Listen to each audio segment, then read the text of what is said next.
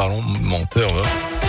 Bonjour. Bonjour Jérôme, bonjour à tous. À la une, ils ont obtenu gain de cause. 72 ex-salariés de l'entreprise Chenet et Fils à Saint-Just-Malmont leur ont vu leur licenciement économique annulé. Décision du Conseil des prud'hommes du Puy-en-Velay qui estime que chacun de ces licenciements est sans cause réelle et sérieuse de la part de l'ex numéro 1 européen de la fabrication de rubans élastiques.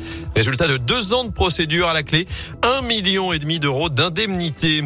Un motard placé en garde à vue est accusé d'avoir percuté volontairement un CRS pour échapper à un contrôle hier au marché de Firmini. Sans casque, il a ensuite terminé sa course contre une voiture, puis après la fuite à pied, laissant sur place sa moto et un sac avec du cannabis. Le motard connu de la justice, âgé d'une vingtaine d'années, a été arrêté dans l'après-midi. Son passager, lui, toujours recherché.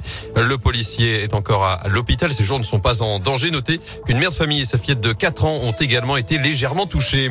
À saint trois jours de fête pour découvrir la comète après son inauguration cette semaine. L'ancienne comédie qui est ouverte en janvier ouvre ses portes cette fois au grand public aujourd'hui, demain et dimanche dans le quartier de Beaubrun-Tarentaise avec des ateliers, des concerts, des spectacles, des expos, encore des ballets sur ce site chargé de promouvoir l'émergence culturelle.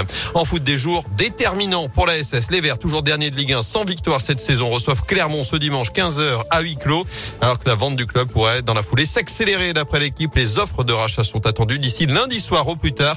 Jusqu'à présent, le cabinet d'audit KPMG en aurait reçu près de 170, mais seules quelques-unes ont été jugées suffisamment concrètes et sérieuses. Elles seraient comprises entre 12 et 20 millions d'euros. Enfin, du basket à suivre ce soir avec Saint-Chamond, leader invaincu de Pro B en déplacement à Rouen. Ce sera à partir de 20h. Demain, la chorale de Rouen ira à Strasbourg en première division.